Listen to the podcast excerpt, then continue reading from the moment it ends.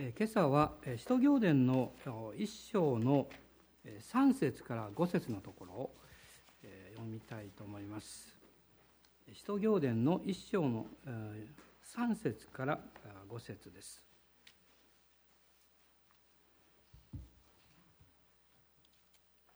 ご一緒にどうぞ。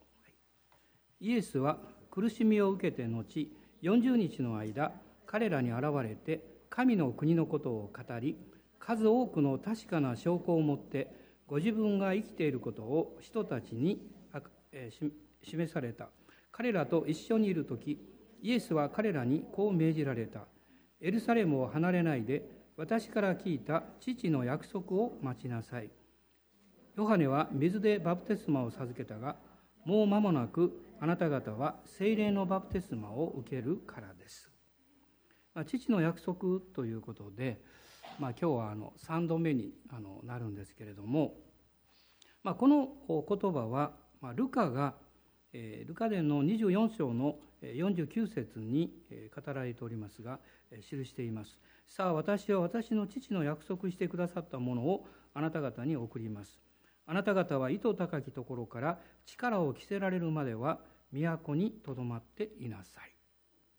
でこの父の約束それはまあ、ヨハネが語っている助け主、まあ、精霊様そして、えー、パウロは御霊という言葉を多く使っておりますけれども、まあ、聖霊なる神様を指すわけです。そしてこのお方はキリストを信じる人の中に住んでくださってイエス様を信じると精霊が来てその人のうちに住んでくださってその時からその人は精霊の宮になります。まあ、聖書をこう見ますと神から受けた精霊の宮というふうに言われています私たちは罪の支配の中に生まれて罪深い性質を持って生きているんですけどもしかしイエス様の十字架の贖いによって許されただけじゃなくって清められて性別されて神のこの精霊の宮とされるまあすごいことだと思うんですね。それは100%神様の恵みであるということを表していると思います。おそらく私の生活の中の一つの、まあ、盲点はですね自分という存在を本当に神様がご覧になってくださっているほど価値あるものとして認めようとしていないということじゃないでしょうか。自分を悪く考えたりダメだという思いによって、まあ、支配してしまったりあるいはすぐに「私にはできないんだ」という言葉がもう口癖のように出てしまう。でも神様はあなたを何よりもですね価値ある存在として作っていらっしゃいます。例えばその人が自分に与えられている能力とか力というものをより多く発揮しようとするならば一番大事なことはその人自身が自分にはそれができるんだということを信じることです。あるいは自分の存在というものは多くの人にとっても重要な、まあ、大切な存在なんだということを信じることだと思います。もしあなたが自分の人生が価値のないあるいは何の役にも立たないダメな人間なんだというふうに考え込んでしまったらもうあなたの中に神様がくださったもう宝もですね全部こう埋めてしまうそういう存在になると思うんですね。そしてこの父の約束とイエス様がおっしゃったのはですねやがて私が十字架の御業を完成した後でその贖いを完成した後で聖霊なる神があなたと共にいてくださってあなたを、え、私が父なる神様の見前で完成したその救いの技をそのまま体験しそのまま天国に行くまで持ち運ぶことができるように助けてくださるということです。私も数日前にもう一度この「助け主」という言葉を考えていました。聖霊様は偉大な神ご自身でいらっしゃるのに私たちのところに来られる時は助け主なんです。つまり私たちが主人なんです。聖霊様は助けてくださろうとします。だからこれは別の言い方をするとあなたや私が信仰を持って、ね、自信を持ってイエス様を信じて歩んでいかなきゃいけないということをこの教えていると思います。その父の約束としておいでくださった方は実は3つのこのことを私たちの人生の中に重要なことですが与えてくださいます。まず大事なことはあなたを神の子としてくださる。つまり子としての立場です。子としての立場。それをこのロマ人の手紙のこの8章の16節の中に子とをしてくださる御霊を受けたのですというふうにパウロはこう記したわけです。ですから子であるということはその父との関係というものがそのつながりというものが明確にされるあるいは強くされるということです。その証として精霊があなたのうちに来られた時にあなたはキリストを信じる信仰が与えられます。そのイエス・キリストを信じる信仰によってあなたの罪が許されたということがはっきりするわけです、まあ、数日前にあるこの、まあ、精神的に非常にこう圧迫を受けている方のため祈りました。まあ彼はもう見てすぐに分かりました。ああこの人は自分自身をすごく責めているところをもう通り越してですね自分はもうダメなんだというふうに考えてるなと思いました。えそして一緒に祈りました。一緒に声に出して祈りました。イエス様を信じます。そしてイエス様が私の主であることを感謝します。そして「ハレルヤ」と思い切り賛美するようにと言いました。すると彼が大きな声で賛美を始めました。その途端に皆さんどんなことが起こったと思いますか？まず変わったのは彼の顔です、ね、笑顔が出てきました。何かまっすぐに、えー、見ることができるようになりました。喜びがその表情に表されているのを感じました。人がこのうなうなされてしまってこう失望してこの元気を失う時私たち下向いてしまうんですね。でも元気が与えられてそして力が与えられると人々をまっすぐに見るようになります。笑顔が出てきます。自信が与えられてきます。神の子であるということは世界で最高の立場を得るということです。そしてキリストを信じる信仰とともに同時にですね神の御言葉を信じる信仰が与えられます。これは御言葉っていうのはちょうどですねあなたがあなたの友達にあなたの家族にあなたの愛する人のために何かを約束する言葉と同じです。あなたはその約束をするとそれをベストでですね実現しようとするでしょう。私も小学校の頃にまあクリスマスっていうのはよく分からなかったんですけども父がよく25日の朝枕元にあの本をですねあのまあ、月刊誌ですけどそれを買って置いてくれたのをあの覚えています。あんまり聞いたことはないんですけども「お父さん買ってくれるかな？大丈夫だ」ね。そして置いてありました。するとこう思うんです。あ嬉しいなと思うと同時にあお父さんが約束してくれたことを実行してくれた。そしてそのことを通して父親との関係というものがより信頼関係が強くなっていきます。神様はあなたにこの御言葉約束の言葉をくださいます。それはその言葉を通してあなたと父なる神様との関係がより強くなりより豊かになりより信頼関係が深められるためなんですよ。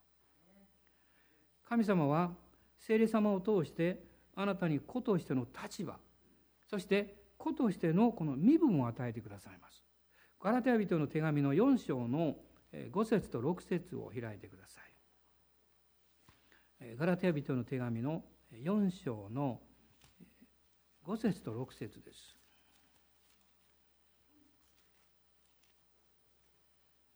ご一緒にどうぞお読みください。これは立法の下にあるものをあがない出すためでその結果私たちが子としての身分を受けるようになるためです。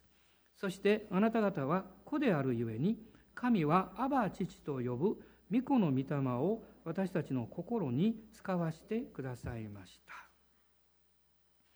私はワヤムのあの DTS というところにもう随分前ですが1978年ですから もう随分前ですがねあの行きましたがその時クラスメートが二十数名だったんですね。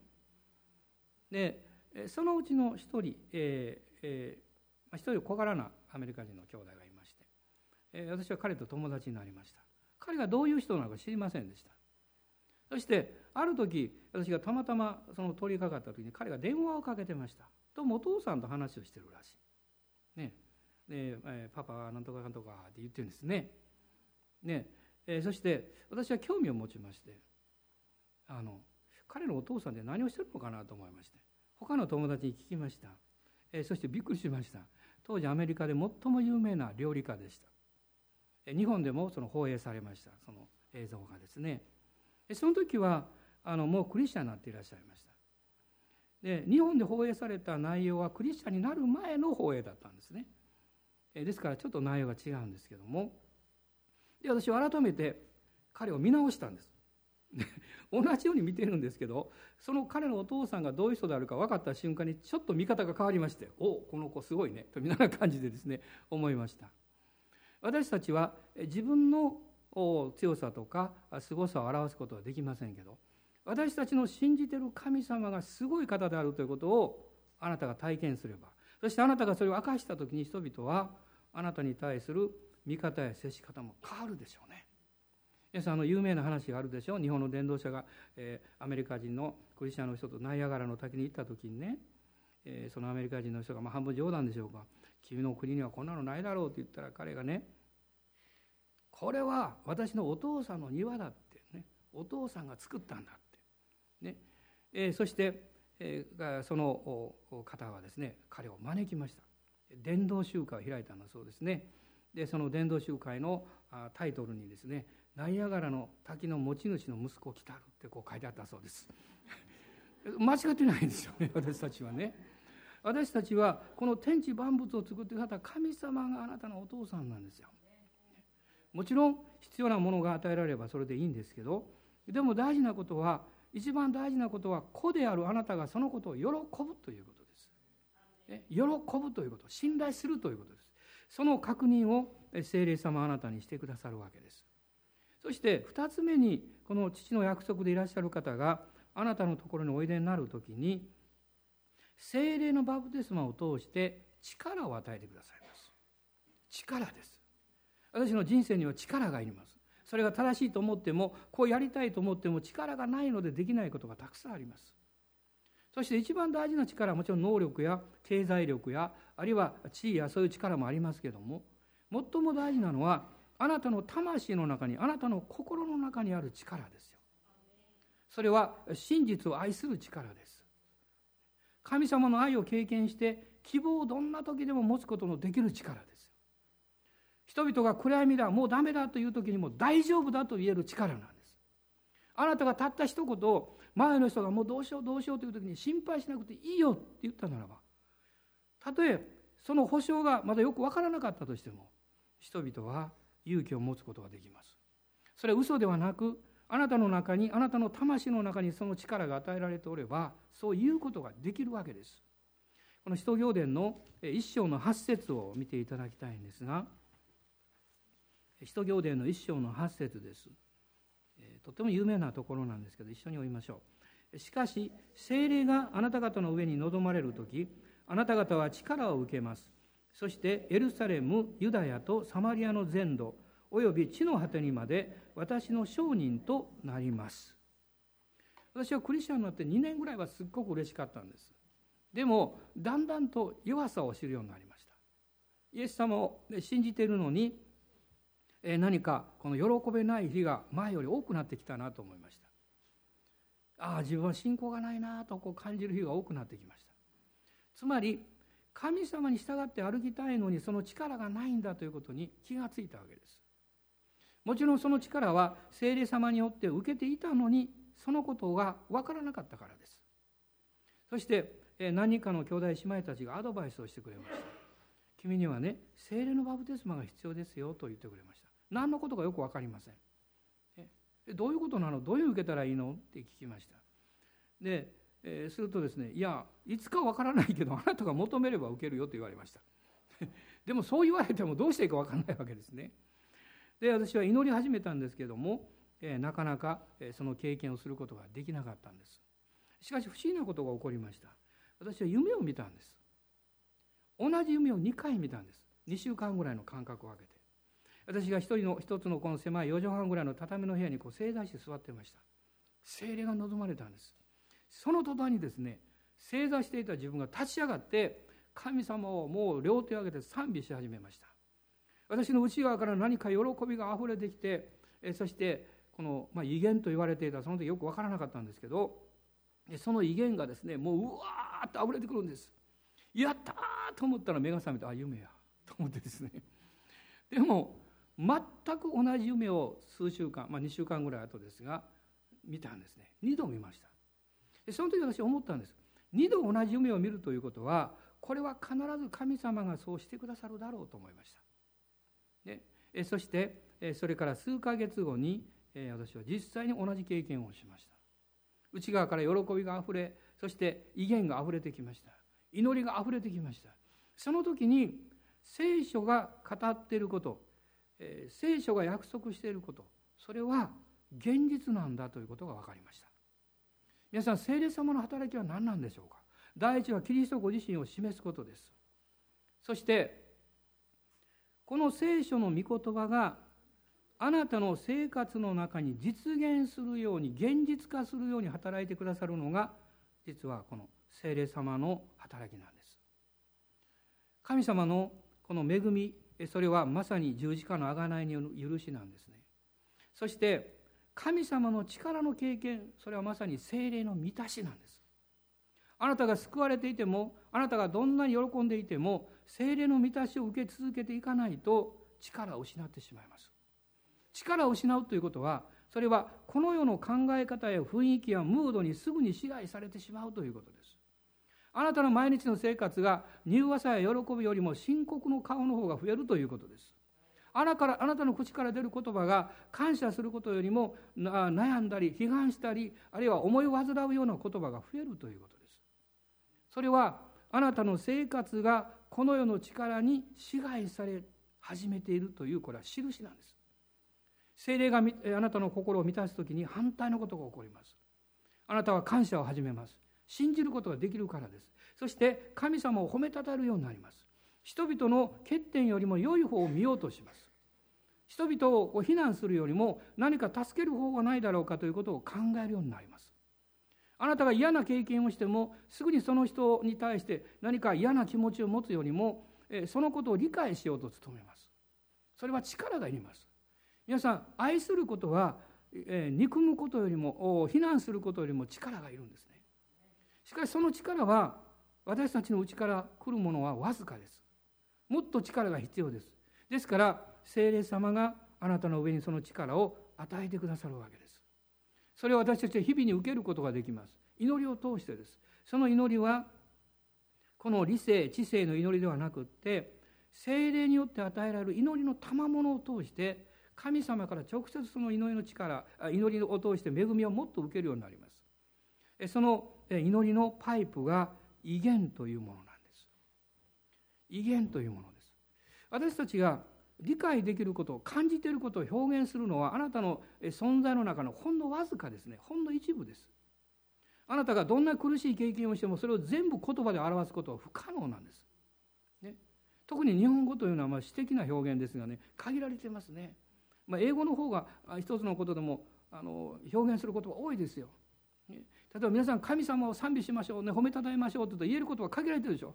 賛美します。感謝します。ああハレルヤです。あどうしようかなと思います、英語だともっとあります、ね、でも本当はもっともっと表現したいわけです。威厳はあなたの理性や知性的な理解を超えるのであなたの内側にあるそのままのこの思い喜びというものをこの発声音を通して発声音を通して父なる神様に語りかけることができます。おそらく世界で最も力のある言葉それは幼子の泣き声だと思います、ね、幼子が泣き叫ぶ時にお母さんは飛んできます。見知らぬ人だってどうしたの？って声をかけます。私がの道路で泣いてもみんな不思議があってこう ちょっと気持ち悪がってですね どうしたんだろうこのおじさんみたいな感じで通り過ぎていくでしょう。でも小さな子供が泣いたらどうですか？どんな人も集まってきます。どうしたの？って言います、ね、それは言葉はその泣き声は具体的なことを表現しませんがその子供の心を表現しているからです。神様はあなたの理解力を知りたいと思ってるわけじゃないんです。あなたの心を知りたいと思っています。神様はあなたの知性的な力がどれほどあるかということにあまり関心持ってません。しかしあなたの信仰がどういうものであるかに関心を持っています。あなたが神様を愛する愛したいと思っているそれに関心を持っています。だからあなたのこの思いをそのまま神様に流してほしい表現してほしいわけです。その一つの助けが威厳の祈りです。そして他に賛美があります。あるいはあーっと叫ぶこともあります。それでいいんですね。神様はあなたの魂と直接に出会いたいと思っておられる。実はこれは約束の父の約束でいらっしゃる精霊様がくださる力の領域なんです。精霊がおいでになる時に神の子としての立場をくださる。そして力をくださるわけです。もう一つの実は領域があります。それは約束のこの御霊はあなたに使命をくださるということです。使命というのは働きと関係があります。立場というのはただ単に与えられるためのものじゃありません。そこには立場には権威があります。そしてそれを成し遂げていく力があります。それは働き使命という目標があるから。私たちのこの地上における目標は何なんでしょうか？今朝の、えー、爽やか、えーえー、礼拝の時に、えー、兄弟が会社での出来事のことをお分かりしてくださってましたね。会社の部下の方があのある朝もう倒れ込んでいるねどうしたの？って聞いたら数日前に6歳の娘さんが亡くなった。その時にねどう言ってあげたらいいか分からなかった。本当にそうだと思います。そしてその人は言ったそうですね。人生ってどうしてこんなに不公平なんだ私の周りにはなぜなのと思うことがたくさんあります。そしてこの幼い子供が重い病気にかかったりあるいはひどい事故に遭ったりどうしようもない状況の中で普通に考えればあと数ヶ月。あるいは数週間かもわからない。その状況のを見るときに私たちはあまりにも辛くて近づくのことさえ恐れてしまいます。何を言ってあげていいかわからないからです。どうしてあげたらいいかわからないからです。しかしイエス様を信じている人にはできることが一つあります。それは共に泣きながら祈るということです。共に泣きながら共にその苦しみを感じながら意味はわからないどうしてかわからないけれども私たちを愛してくださっている方を信頼してこの苦しい状況をそのお方に一緒に祈りましょうということです。一緒に祈りましょう。私もある体験をしました。ご主人が自殺をなさって数ヶ月後にの方でしたけれども「なぜなんですか?」「祈ってください」と言われました。どう祈っていいか分かりませんでした。で私は言いました。私はあなたのためにどう祈っていいか分からないんですと言いました。でも一つのことができます。あなたと一緒にイエス様に祈りましょう。そしてイエス様に祈りました。神様どうぞ助けてくださいと祈りました。その時に神様の愛がその姉妹まだ若いご婦人ですけれどもに臨んできて彼女は泣きました。彼女の心の中にあったどうして、えー、私を助けてあげることできなかったんだろうという思いと同時にどうして私を愛してるんだったら私を置いて先に命を絶ってしまったのというこの説明できない理由ですね。それを神様にお任せすることができたんです。私たちのこの地上の人生歩みの中には理解できないことは山ほどあります。こうあってほしいのにならないっていうこともたくさんあります。外側から見ればなんと不公平なんだろうと思うことがたくさんあります。しかしあえて聖書の御言葉から申し上げたいと思うんです。それでも神様は愛なる神様です。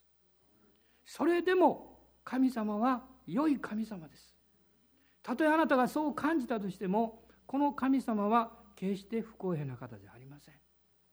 私たちが見えない部分においてあるいはまだ、えー、測ることのできないその将来のことにおいてあるいは最後は私たちが天の御国に行った時にこのお方が公平な方で愛なる方で良い方でそして真実のお方であるということを必ず理解します。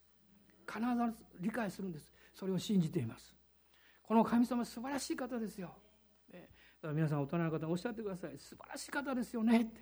辛いことがあっても素晴らしい方なんですよ。アーメン。感謝します。この約束の御霊である聖霊様が私たちにくださっている使命があるんですが私は3つのことを考えました。一つはこれは聖書がはっきり言っていることです。福音宣教という使命です。御言葉を伝えるということです。この救いを伝えるということです。これは私たちに与えられた使命です。イエス様ご自身がおっしゃいました「身を神の国は近づいた。悔い改めて福音を信じなさい」と言いました。時が良くても悪くても御言葉を述べ伝えなさいとパウロは言いました。私たちにはその使命があります。その使命を忘れてしまったならばあなたのうちにおいでくださった父の約束である方の働きをあなたは制限してしまいます。一箇所御言葉を読みたいんですけども第一コリントの一章の八節です。コリント人の手紙の一章の八節。あごめんなさい。18節です。一章の18節。どうぞお読みください。十字架の言葉は滅びに至る人々には愚かであっても救いを受ける私たちには神の力です。十字架の福音は滅びに至る人々には愚かに聞こえる。しかし救いを受ける私たちには神の力です。皆さんこの世の一時的な良いことこの世のこの必要なことたくさんありますけどしかしそれはみんな一時的なものなんですよ。それをあなたの人生の最高の場所に置かないように注意してください。第一の場所に置いちゃいけません。第一の場所に置くのは救い主でいらっしゃるイエス・キリストです。あなたの人生の第一は神を礼拝するためです。そして神はあなたにそのような生き方をするように願っていらっしゃいます。あなたがそれを選んでいくときに神様はあなたに必要なことも備えてくださいます。やがて救いに救いを受ける私たちには神の力である。その福音の中心である十字架のことが分かってきます。ローマ人の手紙の一章の16節にもこのよく似たことが書かれているんですね。ローマ人の手紙の一章の16節です。私は福音を恥とは思いません。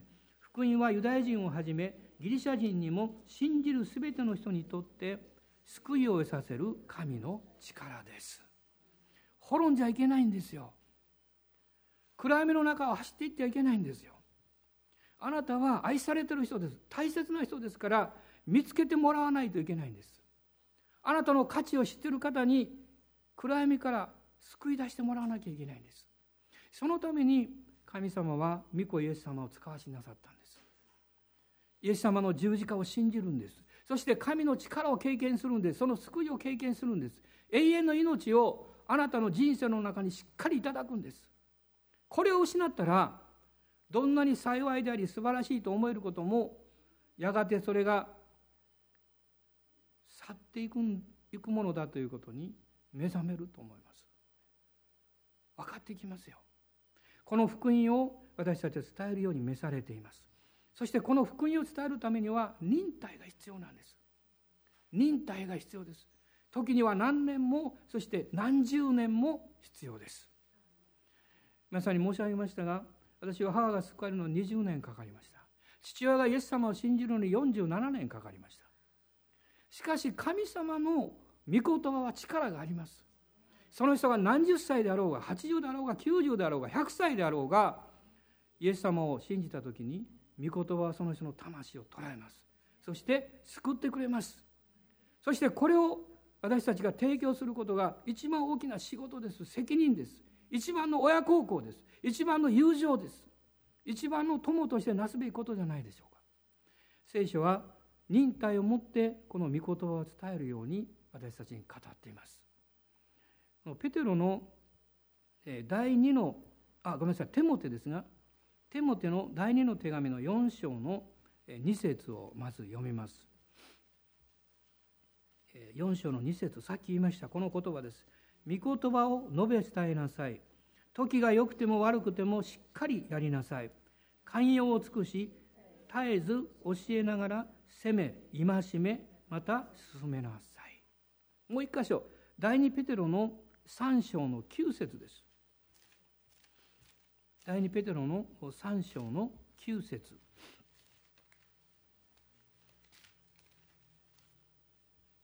ご一緒に読んでいただけますか？はい。主はある人たちが遅いと思っているように、その約束のことを遅らせておられるのではありません。かえってあなた方に対して忍耐深くあられるのであって、一人でも滅びることを望まず、すべての人が悔い改めに進むことを望んでおられるのです。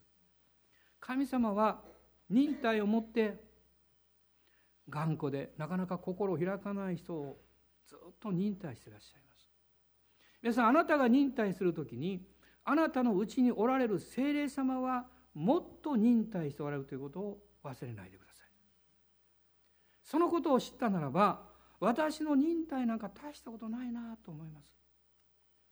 神様はあなたを救いのために用いられるんですよ。一人のアフリカの牧師とその息子さんが日曜日にその田舎でいつもトラクトを配布しておりました。ある雨の日にお父さんは言いました。今日は雨だからやめようって。するとその息子は言いました。少年です。いや僕行くから。そしてまたこの村に行ってそのトラックトを入れました。ある一軒の家に行って彼らはまあ昔そうでしたけどね私たちもまだ救われた頃はそれができたので「あのこんにちは」って言ってね挨拶して出てくる人に手渡すんですね。えー、こんにちは」って言って今はそれできないんですけど。彼はそのようにしました。あるお家の家に行ってこうノックをしたら誰も出てこない。もう帰ろうかなと思って。少し帰りかけるんですけど何か神様が「いやもう一度ノックしなさい」もう一度ノックしました。誰も出てこない。その少年は帰りかけました。でも主がもう一度おっしゃったんです。もう一度ノックしなさい。そしてノックしました。中から一人の、お年寄りのおばあさんが出てきました。軽減そうな顔をして「何の用事ですか?」って。僕はこのイエス様のことを書いてるトラクトを持ってきたから読んでちょうだいって。彼は渡しました。そしてその次の週の日曜日にその年を経た老婦人が教会に来ていました。そして彼女は泣きながら言いました。先週この少年が私にトラクトを届けてくださった。実は私はあの時首をつって死のうとしてたんですその家の中で首をつって死のうと思ったら ノックが聞こえる。でまずやめますよね誰でもね。でノックがなくなったんでまた死のうまたノックが聞こえるそしてしばらくしてあもう帰った。もうやっぱり死のう。またノックがする。もうついに3度目だったんで彼女は。それを外して。そして玄関を開けて。その少年がくれた福音を読んだわけです。福音というのは何なんですか？神がこの世を愛してその一人子イエス様を使わせてくださった。それは一人の人も滅びないで永遠の命を持つためである。ヨハネによる福音書の3章の16節ですよ。まあ私は今内容だけ言いましたけど。神様は全ての人を愛して誰も滅ぶことを願ってないんです。誰も永遠の命のことを知らないでこの世を去っていくことを願っておられない。そのニュースを伝えるのはあなたなんです。そしてあなたはまずそれを信じる必要があります。あなたがイエス様を信じた時に信じますというその一言で世界では絶対に買えない最高の贈り物をもらうんですよ。それが罪の許しと永遠の命なんです。神様一人でも多くの人がそれを持つように忍耐して再臨の時を遅らせていらっしゃいます。私たちがこの使命を帯びる時に2つ目の使命はですね神の国を立て上げるということです。こういう表現ができると思います。神の国の文化をあなたの生活の中で作るということです。そうすればもっと分かりやすいと思います。イエス様は神の国についてこの復活の後40日の間弟子たちに語られたと書かれています。またこの3年半の交渉外においても神の国は近づいたとおっしゃいました。神の国って何なんでしょうか？ローマロマ人の手紙の14章の17節を開いてください。ローマ人への手紙の14章の17節です。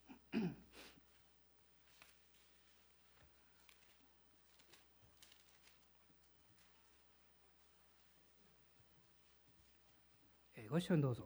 なぜなら神の国は飲み食いのことではなく義と平和と精霊による喜びだからです。義と平和と精霊における喜び。こういうふうに言えます。神の義がその生活の中心になることを作ること。イエス・キリストによる平和があなたの生活の領域を支配すること。精霊による喜びがあなたの生活すべてに浸透することです。これが神の国の文化です。あなたはその文化をあなたのまず部屋に作ることができます。あなたの家庭に作ることができます。あなたの職場にもこういう影響を与えることができます。神の国は言葉だけではありません。聖書にこう書かれています。神の国は言葉ではなく力の中にあると書かれています。力って何なんでしょう？イエス様が支配する雰囲気です。イエス様が支配する考え方です。精霊様が支配なさる喜びの感情のこの情緒の領域です。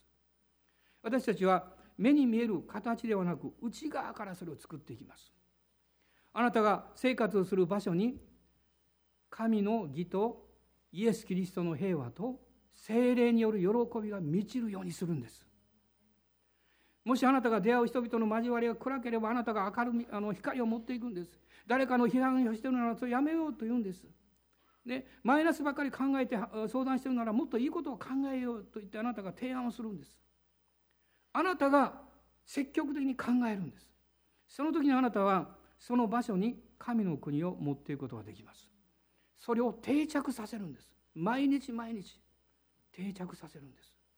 その時人々は言うでしょう。あなたの近くに行くと誰かの悪口なんか言えなくなるよねって、あなたと一緒にいるとなんか暗いことも楽しくなるよって。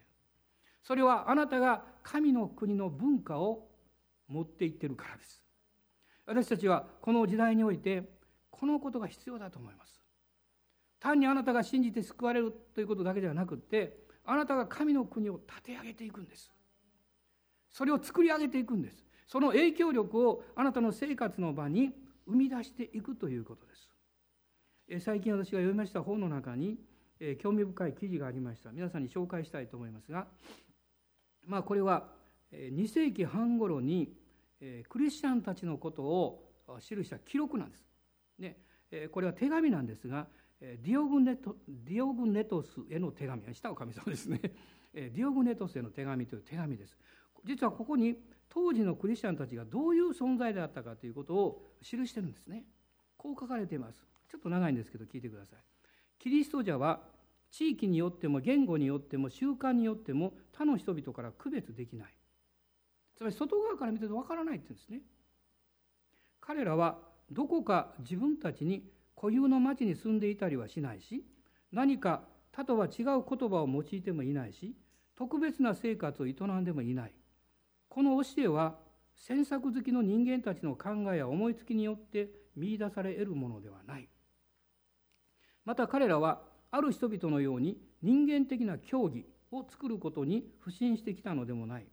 彼らは命名くじで定められた通りギリシャの都市にも、えー、外国の都市にも住み、えー、着物の点でも食べ物の点でもそれ以外の生活様式の点でもその土地の習慣に従ってはいるがしかし驚くべきそして全くのところ奇妙な性格の生き方を示している。彼らは自分自身の母国に住んでいるがしかしそれは気流者のようにである。市民のように全てのことに預かるがしかし外国人のように全てを耐え忍んでいる。異教は全て彼らの故郷であり故郷は全て異教である。全ての人と同じように彼らは結婚し子供を産む。しかし新生児を遺棄することはない。当時子供を殺す、ね、間引きをしたんですね。共同の食卓を設けるが共同の寝床を設けることはない、まあ、これは皮肉で言ってるんですがいわゆる不道徳な生活をしないということです。肉にあるが肉に従って生きることはしない。地上にとどまっているが天に市民権を持っている。定められた法律に従うが自分の生活では法律に打ち勝っている。すべての人を愛するがすべての人から迫害されている。知られていないが有罪とされており殺されるが生かされる。貧しいが多くの人を富ませる。すべてのものに不足してはいるがすべてのものに有り余っている。そしりを受けるがそのそしりの中で栄誉を与えられる。抽象されるが正しいとされる。侮られながら相手を祝福する。軽蔑されながら相手を尊敬する。善事を行っているのに罪人として罰せられ罰せられながらも生かされているものとして喜ぶ。ユダヤ人からは他国民であるかのように攻撃されギリシャ人からは迫害される。しかも彼らを憎む者たちはこのような敵意の原因を挙げることができない。クリスチャン当時のクリスチャンは普通の生活をしながら全く違う生き方をしていた。そしてユダヤ人もそしてギリシャ人も彼らに敵意を持ちました。ところがなぜ敵意を持つかという根拠がそれを持つ人にも分からなかったんです。なぜなんでしょう。それはクリスチャンたちは全く別の市民権を霊的に持っていたからです。人々は理解できないんです。なぜか分からないんだけども敵意を持ってしまう。しかし愛されるべき人々である。不思議な存在だったんですね。当時のクリスチャンたちはまさに自分たちの生活圏の中に神の国の文化を作っていたんです。神の国の文化を生きていたんですね。人々はそれはすごいなと思いながらしかしその中に入れなかった。なぜならば救われなければそれがわからないからなんです。なぜなのか。皆さん私たちがイエス様を信じて救われているということはものすごい特権なんですね。この文化をあなたは待つ必要ない今日からあなたの生活のその場所で作っていくことができるんです。それを表していくことができるんです。許すんです。励ますんです。勇気を与えるんです。そして助けをするんです。人々がなぜなのと言われてもただあなたは微笑んでるだけでいいんです。理由なんか説明する必要ないんです。私はそうしたいからやってるんですよというだけでいいんです。神様はあなたの生き方の中に神の国を表そうとしていらっしゃいます。私たちがこの約束の聖霊様を受けてこのようにですね使命が与えられているということ。もう一つの使命はリバイバルをこの地にもたらすということです。リバイバルをもたらす。聖霊様の臨在と力があなたのもう生活や職場や教会やもう最後はこの通りまでも人々が通るだけで神様の臨在に触れられていくようなそのようなリバイバルです。この時代に必ずやってきます。私は今朝からもうこのこと何度も言ってます。もうリバイバルの足音がもう前よりも大きく響いています。私は毎週出かけて祈る時に一つ不思議に思うことは同じように祈っていても以前よりも今の方が神様の油注ぎが力強いということです。なぜかわからないんです。主が力強く働いていらっしゃるんです。一冊の本を私今持っていますけどまあ関心のある方はまた牧場で買ってください。小さな町の大きなリバイバルという本です、まあ、これは1996年の3月からあのスミストンという田舎町でリバイバルが起こった。その内容とそしてそしてそれがどういう影響を与えたかということを書いています。まあ、この田舎町ですねそこに一組のこの牧師夫妻がおられたわけです。スティーブ・グレイという方です。彼は後継者の後にやってきまして12年間その小さな小さな教会のために一生懸命働きましたそしてなんとそんな田舎町でですね多分、えー、数千人もいなかったじゃないですかそんな町ですよねその町になんと150人の忠実な神を愛し十一献金を捧げる群れを作り上げるんです。普通であればそれだけでも成功でしょう。しかし彼の心はもうズタズタだったんですね。疲れ果てていたんです。そんな教会であるにもかかわらず噂話があったり非難する声が聞こえてきたりなぜなんだろうと。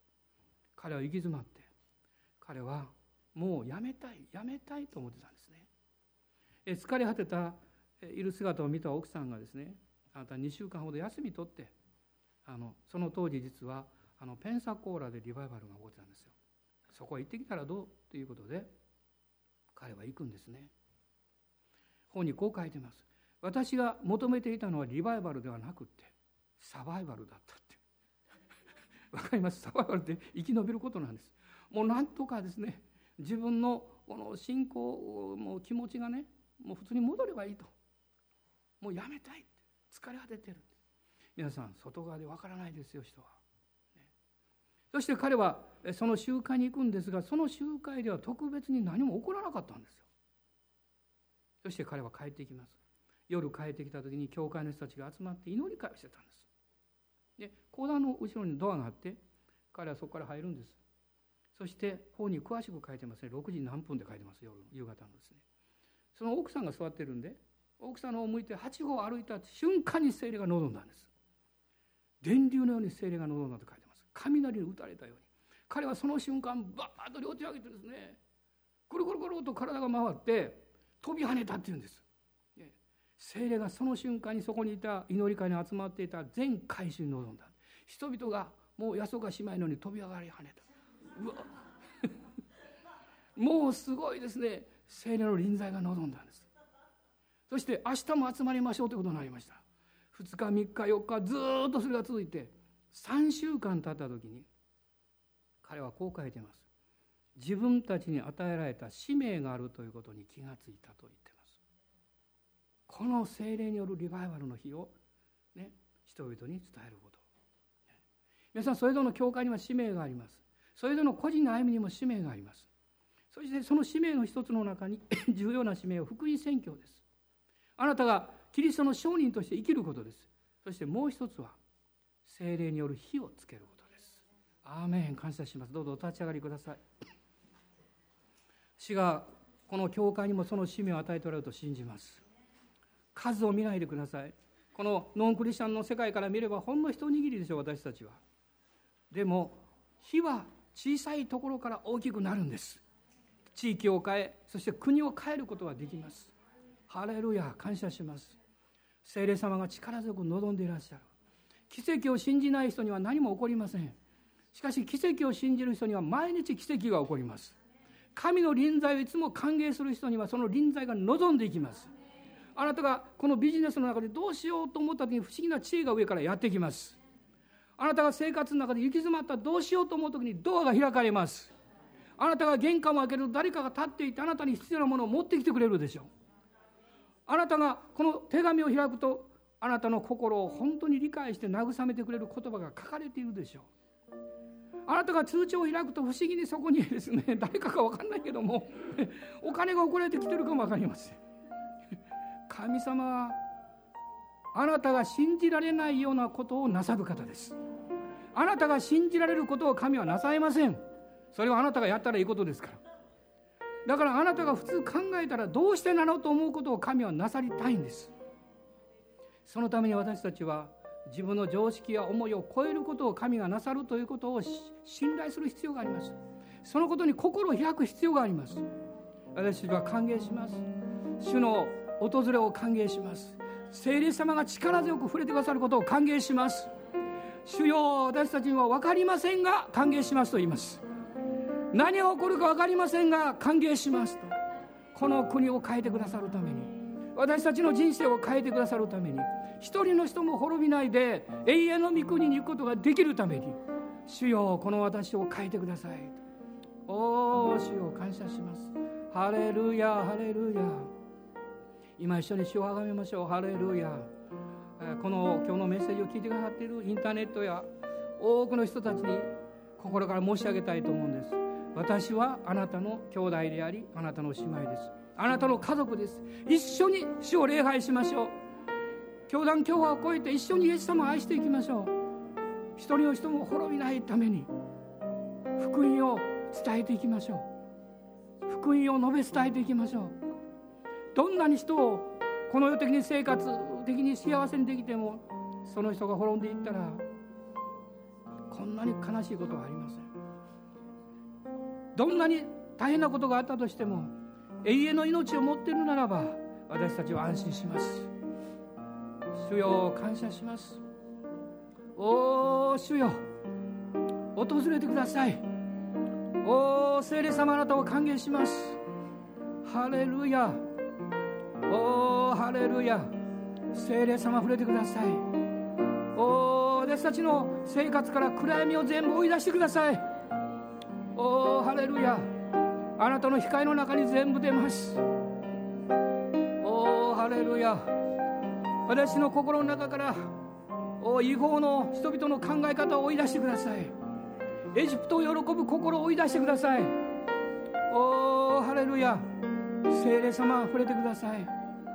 聖霊様あなたを歓迎します。神の国と神の義を第一に求めていきます。ハレルヤハレルヤハレルヤアメンハレルヤハレルヤおーハレルヤハレルヤおー主よ。あなたとその人の間に何かベールが入ってしまってそしてサタンが働いて暗闇の力が働いてあなたを今誤解してつまずいている人がおるならば主を助けてください。そのベールをイエスの皆によって打ち砕きます。本当のあなたを知ることができるように愛と善意に満ちたお方清さと喜びに満ちたお方私たちにどんなことをしても良いことをしてあげたいと願ってくださっている方そのあなたを知ることができるように助けてください失望している人に勇気を与えてください沈んでる人に力を与えてください。絶望している人に主よあなたの光を見せてください。あなたにあって自分の人生を信じる力を与えてください。勇気を与えてください。愛する力を増し加えてください。家族を愛し友を愛する力を与えてください。おお主よ。おお主よ。ハレルヤ。ハレルヤ。おおハレルヤ。今一緒に主を礼拝しましょう。主をあがめましょう。アーメン。ハレルヤハレルヤおおハレルヤアーメン。ハレルヤ主よ。おおハレルヤ主よ。アーメン。アーメン。ハレルヤ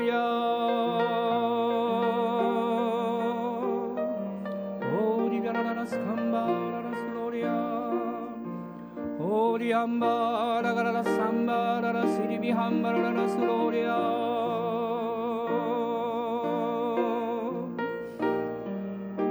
もうすぐあなたは聞くようになるでしょう。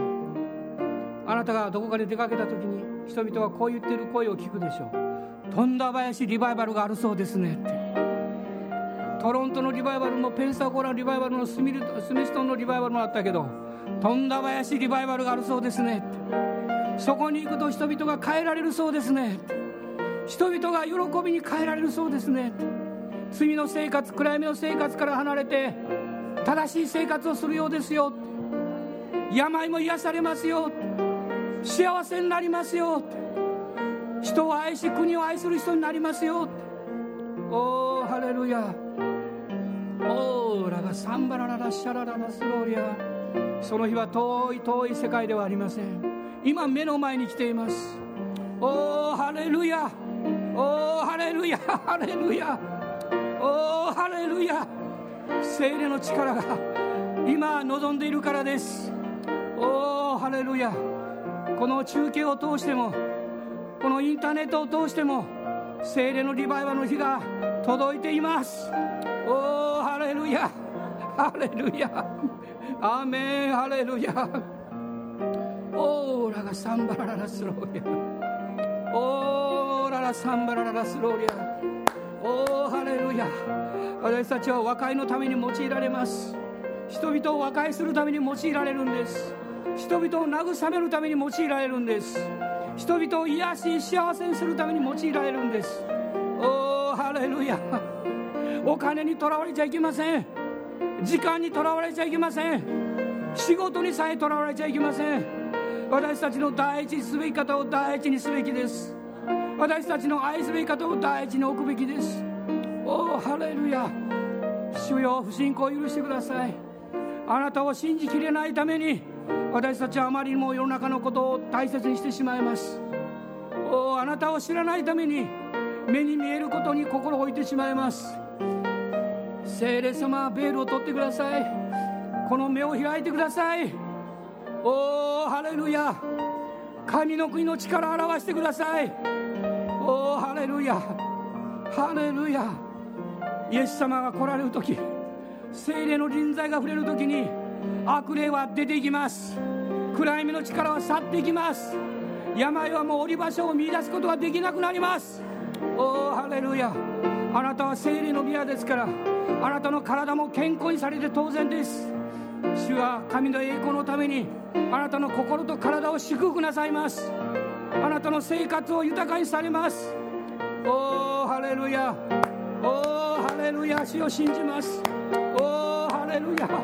その日がもう来ております。その日が来ております。おおハレルヤ。おおハレルヤ。今すべての妨げに対して退くように命じます。主よこのベールが開かれて神の国の現実を見るからです。主の栄光があなたの上に輝くからであると。ハレルヤハレルヤ。おーハレルヤおーハレルヤアメハレルヤハレルヤハレルヤ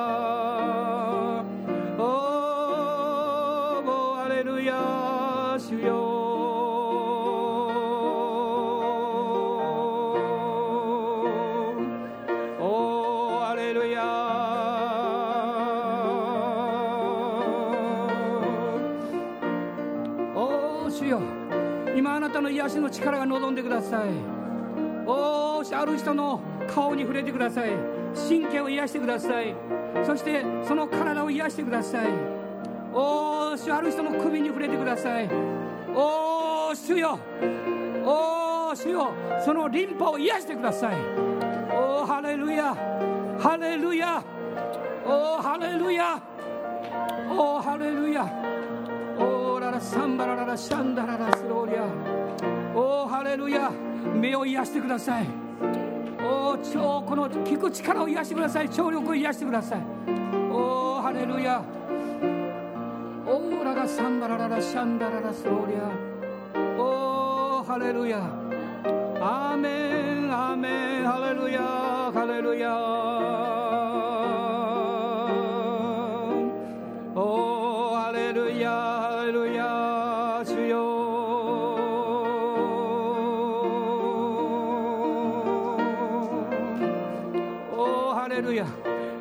かりませんけども主がこうおっしゃってます。あなたのいとこです。どなたか知りません。あなたのいとこが今倒れそうです。あなたが礼拝から帰ったならば連絡を取ってあげてください。そして励ましてあげてください。イエス様のことを伝えてあげてください。おおハレルヤ。主が見業をなさいます。主が見業をなさいます。おおハレルヤ。おハレルヤアメンハレルヤ主よおおハレルヤハレルヤハレルヤ失望があなたに不信仰を植えないようにしてください。失望を10回したからといってもう神様はもう信じるけども神様の奇跡はもう信じないよと言わないでください。たとえ20回失望しても50回失望しても主は真実だと告白しましょう。あなたの上に不信仰がベールを覆わないようにしましょう。おおハレルヤ。主は偉大なことをなさるからです。ハレルヤ。ハレルヤ。おお主を感謝します。感謝します。アーメン。アーメン。ハレルヤ。ハレルヤ。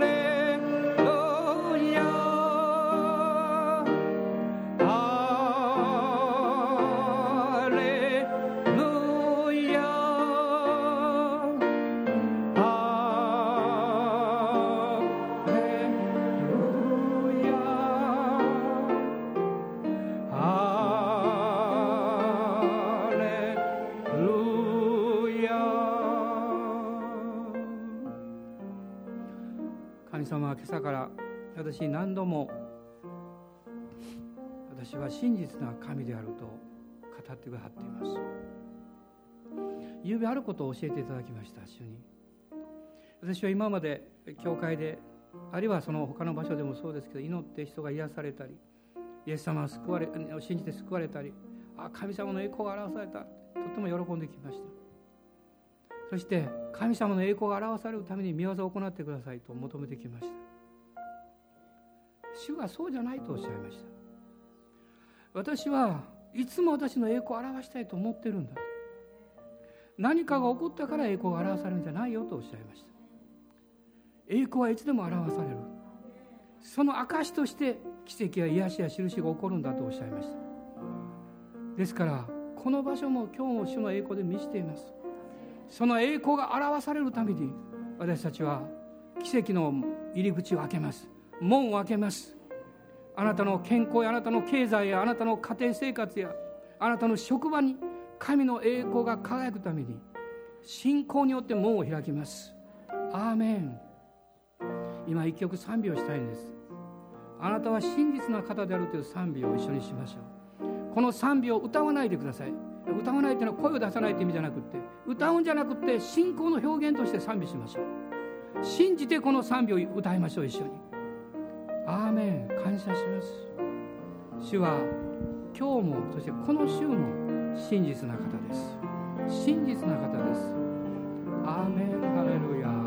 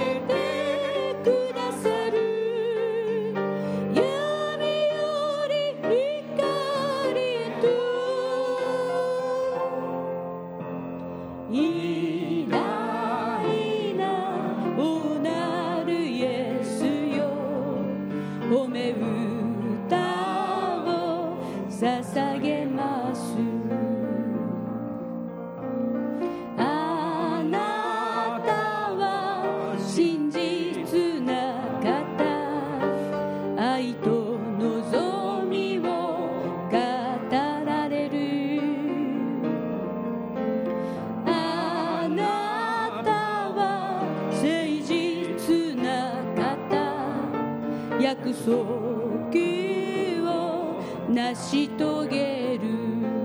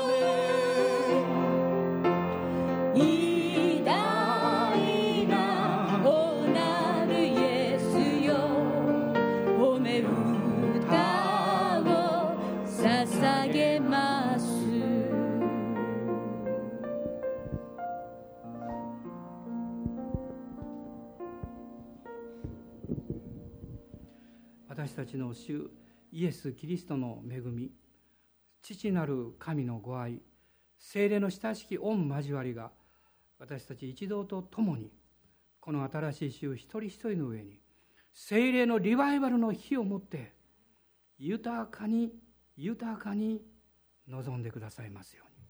アーメン